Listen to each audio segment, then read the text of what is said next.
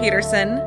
I am the board relations and special events manager for the Cleveland Metropolitan Bar Association. And I'm excited to be joined today by our Bar Foundation president, Meredith Shoop. I'm excited to join you, Caitlin. Good to see you. I wanted to just start by diving in a little bit to you personally. Why did you decide to go into law? I have a little anecdote that I share in response to that question. Well, initially, you should know that my first bachelor's degree was in fine art painting. And wow. I finished that bachelor's degree and realized I had no idea how I was going to feed myself. Yeah. And also that I didn't want to be a sole individual on an island in, by myself in an art studio. I was way too social for that. Mm-hmm. Um, and so while I figured things out, I decided I'd make the very lucrative decision to study philosophy as a second bachelor's degree. and my peers, my, uh, my fellow students were all chit chatting about the LSAT. Oh, I'm, I'm going to take the LSAT this Saturday. Are you going to take the LSAT? When are you taking the LSAT, Meredith? And it was like assumed all these people that I was friends with in the philosophy department were taking this thing called the LSAT. I was yeah. like, well, I don't, I don't know. What's the LSAT? Mm-hmm. And, uh, they th- informed me that it's the law student, law school admissions test. And, uh, my immediate thought was like, well, I love standardized tests and I am not, I swear I am not being um, facetious about that. I love standardized tests. I feel like I love trying to game those tests and yeah. learn those tests. And I was really excited about it. So I basically went to law school because I was so excited about taking the, the standardized test. But, but the anecdote that I always share is that when I decided to go to law school, I told my mother and her response to me was, Meredith, the world needs more artists, not more lawyers. Wow. um, I'm not sure what that says about my upbringing, but uh, the wonderfully supportive people, my parents. Yeah. Um, and they did, in fact, support me going to law school as well. Do you still paint? I do not. No. I, so it's a very frustrating, it's not like riding a bike. Mm-hmm. When you sit down to paint after being away from it for a year or five years, or in my case, 10 years, you have to relearn everything. And it's mm-hmm. so frustrating to know that you once had this ability that is, uh, you'd have to work really hard to get back. So I believe one day. Yeah. But it's probably not going to be till retirement. I run into a lot of members who have that they're attorneys, but they have that artsy background. Um, you see it with all of these lawyer bands that are always out there performing at some of our events. I'm not surprised, but I am surprised. I didn't know that about you. So, did you find that there were any other obstacles? The standardized test didn't bother you, the LSAT didn't, but were there any other obstacles you faced when uh, pursuing law? Again, I'm not sure what this says about me. Um, but when I, I, first of all, I didn't even know any lawyers when I went to law school. Um, my parents had one friend who was a, a federal bankruptcy judge, and she was kind enough to sit down with me and just talk about like, so you think you want to go to law school? Like, here's a bird's eye view of what that might mean for you. But I have always been a fairly I, don't want to say fearless, but I'm not, I believe that obstacles can be overcome. So I really wasn't too intimidated by the idea that I was going to be going into a new, new world, a totally different area of study. And I also knew that my studies in philosophy had prepared me well for the kind of thinking that I was going to need to do in law mm-hmm. school. But once I got to law school, it was competitive. It was all the things that they say about law school. I went to Case Western and it was a really great experience. But when all of my peers complained about how difficult law school was, I, my line was always, if you think this is hard, you guys should try art school. Mm-hmm. Uh, because there you're, you can put your heart and soul into a piece of artwork and bring it in for your critique and absolutely fall flat on your face. And I felt like if I put my heart and soul into studying for law school, it was it, for me. It was not going to be a big challenge to uh, to get to where I wanted to go with that effort. So, do you have any advice for students that are coming out of law school? Some that might be listening right now. That's a great question. Um, I have so much advice, and so much of it depends on what they want to do and where they want to go. If they're coming out of law school, I would say my best advice is keep in mind, I graduated in 2009. So that was in the midst of a very challenging financial time um, for the whole country and for the legal industry. And so at that time, people with offers from big law firms were having their start dates delayed. Um, they were having their offers revoked because law firms were going, oh, maybe we don't really have the budget to bring in more people. Maybe we don't have the work to keep them busy. Mm-hmm. Um, and I, I even had a short delay of my start date. Um, but I had a lot of friends who ended up with very unexpectedly complicated career paths. So they thought, you know, I graduate law school, I'm going to go and be at a big firm. I've got it all set up. My life is laid out ahead of me. And you get the impression in law school that that is the way to do it, that there's a right way and that if you're on that path, then you're on the right path.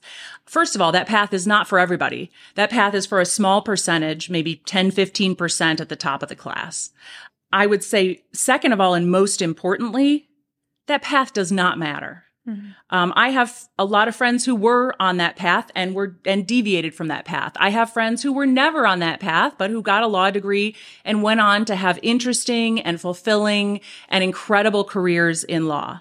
So I guess my best advice would be first of all, don't assume that because you got into the firm that you wanted when you were a second year, going into your second year of law school, um, that that's going to be your path to fulfillment uh, in legal practice. Mm-hmm. But also, if you're not on that path, don't be discouraged. Um, this is a community that has a lot more options than you sometimes realize when you're just coming into it, and really a rewarding career for all kinds of different people who um, who go into it. Mm-hmm. Are there any career accomplishments that you're most proud of? Career accomplishments. I'm proud of everything about my career. Yes. I've loved every minute of my career. And for that, I'm proud um, because I've always had a career that I felt I could be proud of. Mm-hmm. Um, I worked with incredible people at Littler Mendelson for both my my second summer in law school and then over a decade after that. And now I'm in house with an amazing company called Huhtamaki um, that's that's based in Finland. I have a career there that I feel like I can. I've always had a career. I feel like I can wake up and look myself in the in the mirror and be proud mm-hmm. of what I'm doing. But I've also taken steps to make sure that my day job, as it is, mm-hmm. it wasn't my only source of self satisfaction. Mm-hmm. CMBA uh, and CMBF come into this conversation very early. Mm-hmm. You know, from the time I graduated law school, I didn't really know what it meant. First of all, as I said, I didn't even know any lawyers. um, and I didn't even really know what it meant to be a member of the legal community. But I knew that I had volunteering opportunities with the, the Cleveland Metropolitan Bar Association Foundation the Lawyers Giving Back programs. Mm-hmm. And I also knew that if I didn't find some way to connect my legal practice with the world of the arts, I was going to lose touch with the world of the, of the, arts completely. Yes. So, like right out of law school, there I am, uh, joining up with the Volunteer Lawyers for the Arts. Mm-hmm. And uh, was very active for years. Um, was the chair of that committee. Right. Um, and just had a wonderful experience getting to know other oddballs like me who had this artistic background and went to law school anyway, or, yeah. or maybe because of that, I don't know, but met some wonderful people, a number of whom are still good friends today. Yeah. Um, yeah. and also did a lot of good work. Yeah. So, um, you know, if you think about problems that artists face in our community and all over the United States, probably other countries too. Mm-hmm the vast majority of artists are not making a lot of money. Mm-hmm. When you factor in the amount of time they put into their work and the actual sale prices they realize, many of them are making below minimum wage. Mm-hmm. So this is a community that is very much in need of assi- of legal assistance without the resources to procure that assistance. Mm-hmm. Um, so if you are a person who doesn't have access to assistance what do you do when you your landlord kicks you out of your studio or your apartment? What do you do when someone you want to protect the intellectual property that's tied to your work? How do you get the the assistance you need to make decisions that that have a legal component to them? And the answer is you, if if you don't have an organization like the volunteer lawyers for the arts you don't. Yeah. I mean i can't tell you how many really, I, I don't want to say life or death, but very l- impactful life experiences came to us mm-hmm. from artists and members of the arts community. And we were able to help with just, I mean, what to most lawyers is a very, very modest commitment of yeah. pro bono time. Yeah, just some time. Yeah, just a little bit of time, often very little bit of time. Yeah. Um, and, and also, you know, sometimes it was a referral. Sometimes it was, we pick it up, you know, sometimes the people on the committee couldn't take it, but we'd find somebody who could. Uh-huh. Um, just getting the right help to the right people was a very rewarding experience in a way that shaped how I understood my ability to give back as an attorney in the Cleveland legal community. Do you have a story that you can share with us? Maybe one specific case or um, some highlight of your time as chair or volunteer with the VLA? In my heart, I'm not an artist or a lawyer. In my heart, I'm really a teacher. Folks who know me well know that I have found ways to be a teacher at mm-hmm. like every stage of my life. Um, in high school, I volunteered to teach the science curriculum to some students who were on a special curriculum. In college uh, and law school, I volunteered to teach SAT and GRE test prep. And then I also did that for money in law school. Uh, and then one, once I was a practicing lawyer for, I don't know, like six years, seven years, I spent every Saturday morning during the school year volunteering to teach ACT test prep to Minds Matter mm-hmm. students. A very worthy organization and one that I found tremendous fulfillment from. But back to your question, this is a very roundabout answer. Um, I, I love delivering content to people who want and need it. I very much enjoyed reconnecting directly with the art community that I had previously known as an art student and as an aspiring artist, bringing something back directly to those very same people in terms of content that could help. So VLA not only takes those pro bono cases, but also delivers educational content in partnership with arts communities throughout um, the region. That was so exciting and so immediate to see that I was bringing something of value directly to the people who I had always looked up to as members of the Cleveland arts community. Mm-hmm.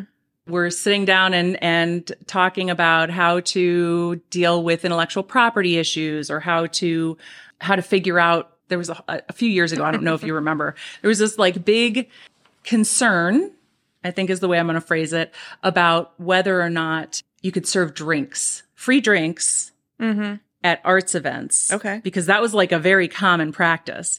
And very often you would have like a tip or a donation jar next to the free drinks. Okay. So were they really free? There were all these like sort of legal questions and issues around it. Um, what licensure did you have to have? What yeah. kind, you know?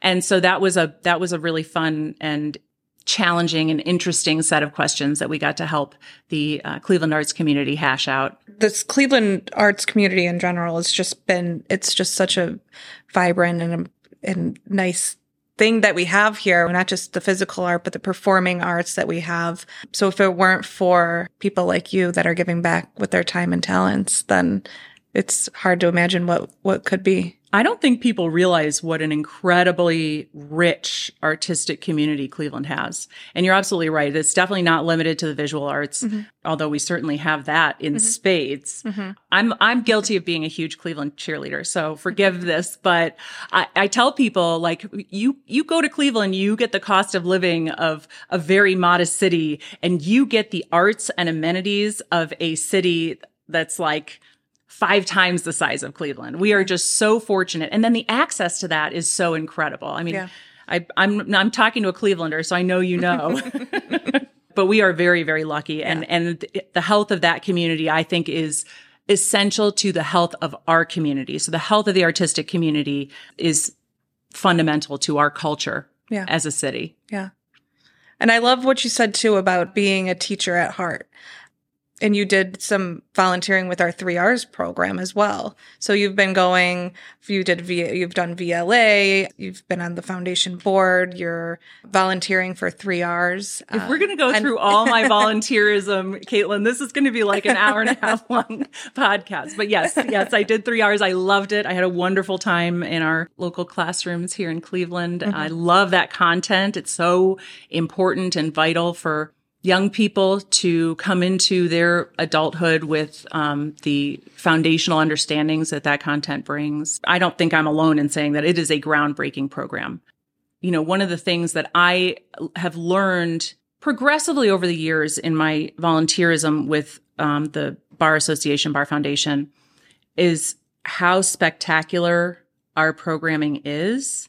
But just in the last couple years, as I've been on the Bar Foundation leadership, um, advancing through that group, it's absolutely hit home for me. Mm-hmm. We we are viewed by the rest of the country, the both the association and the foundation, as an elite organization nationally recognized. It's much like our arts community. Um, our bar association, bar foundation is offering this community something that is truly special and so much better than it has any right to be. And by the way, that is very largely attributed to you and Becky and Mary and uh, Car- like I, I'm afraid if I say names, then I'm going to forget names. So I just want to say every single person on the staff at this association is giving a hundred percent every day mm-hmm. and just not afraid to do more. Yeah. Well, and it's easy to do because you you guys our volunteers our members are willing to do so much too. So we're happy to do it with you guys. Um, so thank you. I want to talk about you leading the bar foundation because that is that's just been incredible. Not even halfway through we've made some records. We've done some really good work. Where do you see this going? I am so excited about everything that the bar foundation is doing right now that it's almost hard to talk about. Like the, the Cleveland um, Legal Collaborative is an initiative that is going to change the face of the Cleveland legal community mm-hmm. and is absolutely groundbreaking in terms of it, of the, the program and the approach. And I'm so excited for the impact that's going to have on access to justice and on diversity and inclusion in our legal community the lawyers in Cleveland are stepping up. The law firms in Cleveland are stepping up mm-hmm. to really recognize that value, to recognize the value that the Bar Association and Bar Foundation bring broadly to our community. And they're, they're supporting it financially. Um, lawyers are supporting it with their time and talent as well as their own financial resources. I'm really excited. So this has been a very ambitious year. Mm-hmm. Uh, we've got our 150th anniversary, and we're doing this tremendous uh, Legacy 150 campaign in connection with that. And I'm happy to serve. Like if it was any other year, I don't know that I would in, I would enjoy my service as president as much. And I only say that because not because I would ever not enjoy my time with the Bar Foundation or Association because I, that has not been the case, but because I am not a president person. I'm, mm. I'm always the vice president, never the president. I'm always happy to be supporting and giving my all. I'm super uncomfortable with the idea of being the face of the organization. I, I can swallow that. I yeah. can swallow that for yeah. the good work that we're doing this yeah. year. yeah. Doing great work. Um, and I think having fun doing it as the event manager, I do have to, to talk about the events a little bit. We had that great event at the Rock and Roll Hall of Fame, our 150th Rock the Bar, uh, which was just so much fun. But I've have, gotten lots of feedback that that was the best rock event ever. We're going to be running at the zoo for the Halloween Run for Justice. 22nd year that that's been going on. I do love all of the puns that were in your latest Bar Journal article. I don't know how you came up with so many legal and animal puns. Uh, it was awesome. But I'm really looking forward to the the Halloween run. Is there anything you're looking forward to about the Halloween run? The Halloween run is always amazing. It yeah. truly is. If you read my article, I I talk about how that was, you know, coming into the legal field not knowing I, I keep saying this, but not knowing any lawyers, yeah. not really knowing like I was like I've never been in a corporate environment. You know, I I have to figure out how to fit in. So like my whole first year or two of practice, I was like just don't be weird. and then the first time I go to the Halloween run, I'm like, what do I wear to this? Are people going to be in costume? I, what kind of costume do you wear as a lawyer? We're supposed to be dignified. We're supposed to be respectable. We're supposed to be professionals. Yeah. Um, and so I really, I played it safe. I wore just my, my running clothes. um, or I should honestly, I should say my jogging clothes. Nobody is ever going to say that Meredith has running clothes. But um, I wore my running clothes and I showed up and I immediately was like, oh, I did the wrong thing. yeah, yeah. It's not that serious. No, and it's but it's like I didn't. It was so such such an eye opening experience to realize that like these lawyers that you spend all day every day just trying to impress as a brand new associate are also people mm-hmm. and are one day going to be your friends and colleagues yeah. and you can be yourself. You can just be yourself and your whole goofy self if that's for that day in that moment. Sure. You you yeah, it's not formal. It is uh and so I've always uh tried to wear a costume ever since. Yeah, it's good. But uh, but I don't want to stop there because um I'm I'm very excited about the run every year. I am uber excited this year because of the venue. Mm-hmm. I have to say, I always bring my dogs to the run.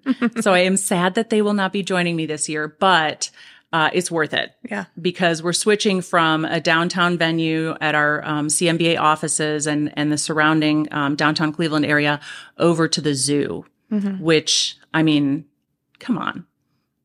That's just so cool. I know it's going to be fun. so no dogs, but there's going to be plenty other animals, uh, which will be fun to see. Yes, and I think probably I, I my costume this year may reflect uh, some of the one or more of the local zoo denizens. Okay. I haven't finalized the details just yet.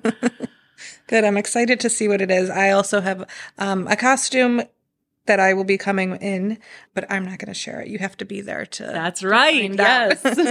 you have to be there to see it. Halloween is my favorite holiday, so I'm excited.